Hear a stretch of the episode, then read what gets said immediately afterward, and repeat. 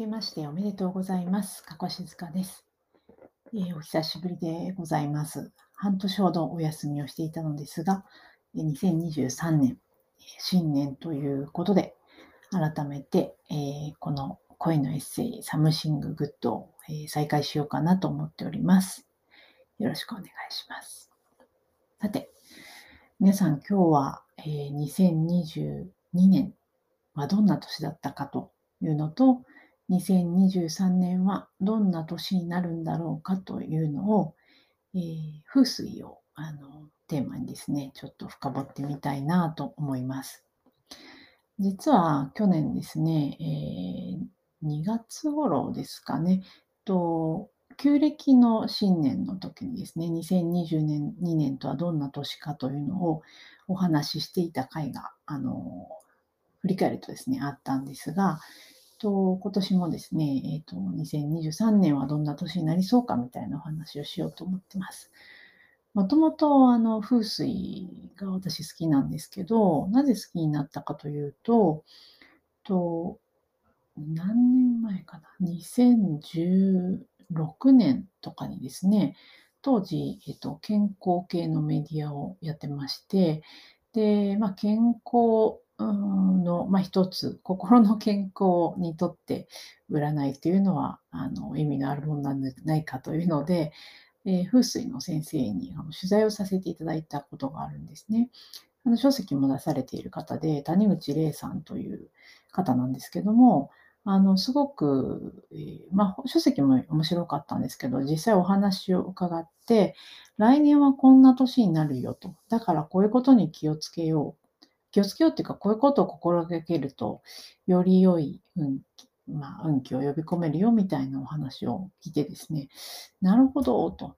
あのすごく納得感もあり、面白かったんですね。で、それから、まあ、あの昔から風水でこう、なんていうか、何色を あの西に置けとかですね、まあ、ああいうのなんとなくまあ好きだったんですけど、えーすごく合理性のあるあの考え方の一つかなというふうに思ってですね、あの、まあ、毎年ですね、年の始まりには風水の先生の本を読んだりとかですね、しております。で、まあ、あの、毎年何人かのそういう、まあ、暦に詳しい方の書籍とか、あの、風水に限らず、星占いもですね、あの、結構だから、あの、並行して何個も占い本を読んだりするんですけども、まあ、それをいろいろ今年も読んでいて、2023年はどんな年になるのかというのを考えてみたいと思います。で、そもそも去年2022年はどんな年だったかというと、暦の上では、水の絵虎、えー、五王土星の年というふうにあの言いましたと。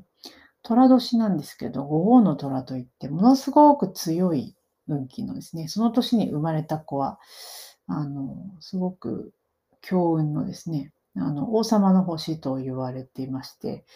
えーっと、うちのですね、あの、姪っ子が去年 ちょうど生まれまして、女の子なんですけど、めちゃくちゃ強い女の子になるのかななんて思っていたりします。で、えっと、まあ、寅年五王、えーその旧世、気学旧世では真ん中に戻ってくる年ということで、で、まあ、土星なので土の年なんですね。なので、えっと、まあ、そこから9年間、えー9世なので9年で一周するんですが、9年どんな運気をあの作っていくかについて、すごくこう最初の土壌を作る大事な年ですよ、みたいなことが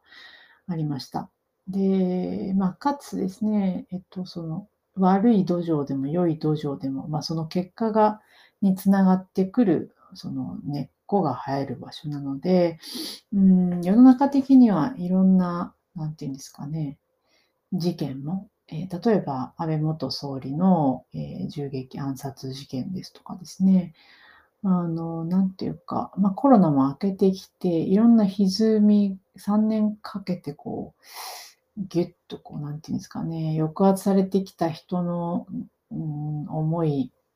歪みみたいのがこう反発して出てきたような年だったなっていうふうに思ったりもします。で、まあ、私個人はというと、うん、まあ、いろいろとチャレンジができた良い年だったなっていうふうに思ってまして、あの、ま、私の性質として一ところにとどまるタイプではやっぱないないので、まあ、お仕事もですね、いろんな新しいことを始めたりとかですね、とあと、ピアノを始めたんですけども、えっと、それもすごくいい先生にもあの紹介いただいて巡りあり、えーこれはですね、長い間かけて楽しめるその趣味ができたなっていうふうに、これはあの9年かけて育てていく最初の土壌の年だったなっていうふうにも思ったりもいたします。では、じゃあ2023年はどのような年になるのかと言いますと、と暦の上ではですね、えっと、今度はですね、うさぎさんですね。うさぎ年なんですが、あれ、私どっかにメモした、あったた。視力木星、水のと、うという年でして、と旧世紀学では、えっと、4つ目の緑の木星ということで、まあ、木の年ではあるんですね。なので、ラッキーカラーはこうフレッシュグリーンとかですね、だったりもするんですけど、と同時にこう風が吹く年というふうに風水ではあの書いている先生もいまして、あのまあ、軽やかに新しいご縁を結び、えー縁を呼び込むような年になっていくであろうというふうに言っています。なので、あまりあれはダメ、これはダメ、こうでなくちゃいけないみたいな強いこだわりは、えーどちらかというとこうやめてですね、あの新しいものを次々に取り入れていくとか、会いたい人に会いに行くとか、そんな年にしようというふうに、えー、リノイユーチクさんという風水の先生は書いていらっしゃいました。で、まあ、うさぎ年というのもですね、あの、ぴょんぴょん跳ねる、そして可愛いうさぎさんですので、と人のご縁にも恵まれますし、あの欲しいものに向かってこう飛躍をしていくような年とも言えると思います。ということで、あの私自身もですね、今年はご縁の年にしようというふうに思ってまして、あの人との出会い、それもまあ3年間コロナでなかなか人に会えなかったというのもありますので、縁をつないでいくような年にしたいなっていうふうにも思っています。皆さんにとっては、えーいかがですかね？えっと、私のこれは持論なんですけど、うん、ご縁っていうのはですね、もちろん、まあ、運というかですね、やってくるものではあるんですけど、あの、呼び込むものでもあるっていうふうに私は思ってるんですね。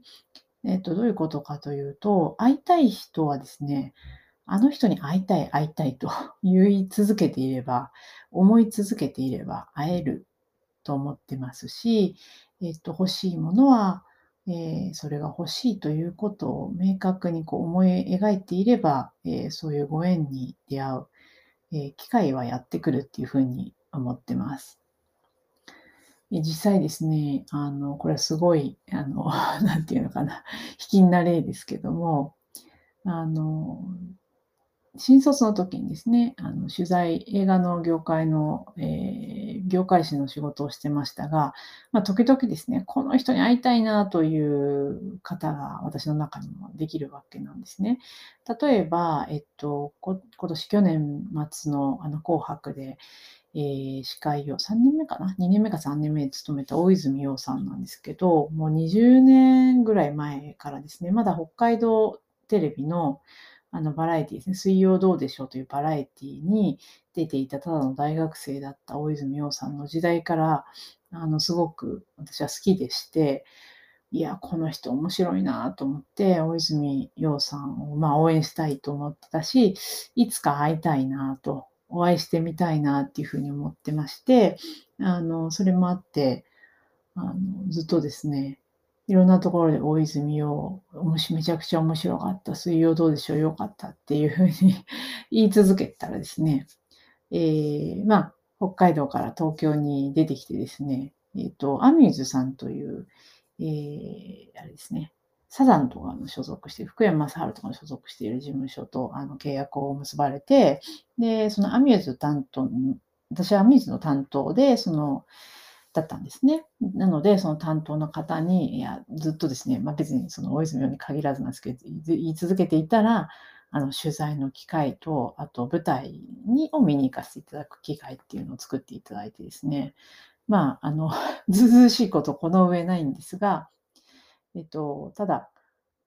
だってそれも1年も言ってなかったと思うんですよね。で、そういう機会を得たので、やっぱり会いたい人には、あの、会いたいと思い続けることで 会えるっていうのは私はすごい 持論でして、他にも、えー、もうほとんどテレビ出てこなくなりましたけど、蒼井優衣さんとかですね、あと監督の岩井俊二さんとかですね、すごい会いたくてですね、それもずっと言っていたら、あの、願いが叶ってですね、えー、蒼井優衣さんも、大泉洋さんも、サインを書いてもらって、まだ手元に持っております。あちょっと話が脱線しましたが、えっとご縁っていうのは、ね、願うのが大事だというふうに私は思ってるんですね。なので、えっと、こんな人に出会いたい。こんな人と一緒にお仕事がしたい。こんなお仕事に出会いたい。こういうことをしてみたい。こういうものが欲しい。というのはですね、あの、ずっと思い続けていることが大事だなと思っています。ちなみに、えー、あまり短期の目標では、目標っていうか、あの、ご縁じゃないんですけど、いつか欲しいなと思っているのが、スタインウェイという、えー、いいピアノですね。いい音のピアノ、グランドピアノをいつか欲しいなと思っていまして、とでかつグランドピアノということですね、それを置けるスペースが 必要ということで、家とセットが高いな と思ってるんですけど、いつか欲しいなと思っていたりします。はい、ちょっと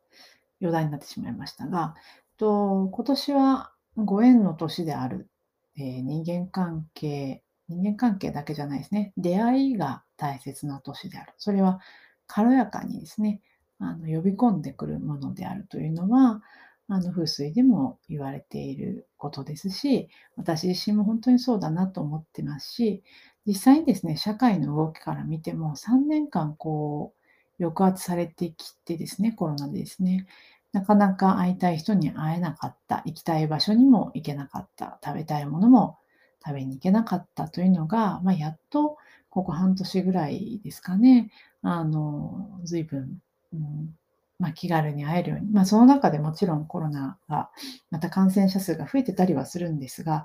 当初と比べると、やっぱり重症化率が相当下がっているという意味で、まあ、だいぶこう、インフルエンザに近づいてきた病気なのかなっていうふうな気はしていたりします。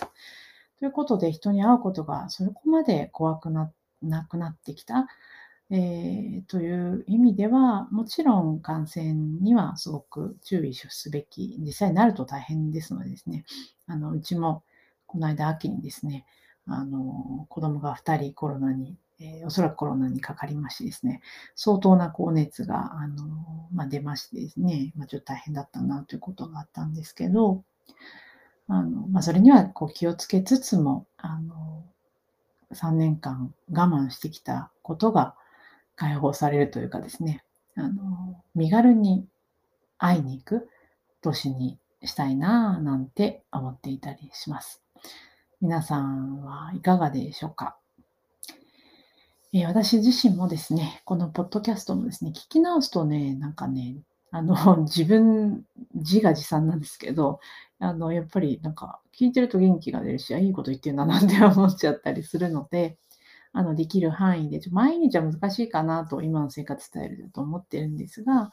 あのまた続けていきたいなと思っていますので、ぜひお付き合いいただければ嬉しいです。えー、最後ですね。この番組は声のエッセイとしてエンタメやニュース、仕事や子育てに関するちょっとした雑談の中から今日も楽しく過ごしていくヒントを見つけたい。そんな思いでお届けしています。番組の概要欄にお便りのリンクを設けています。番組配信の励みになりますので、ぜひご意見、ご感想などお気軽にお寄せください。今日もありがとうございました。そして今年2023年良い1年をお過ごしください。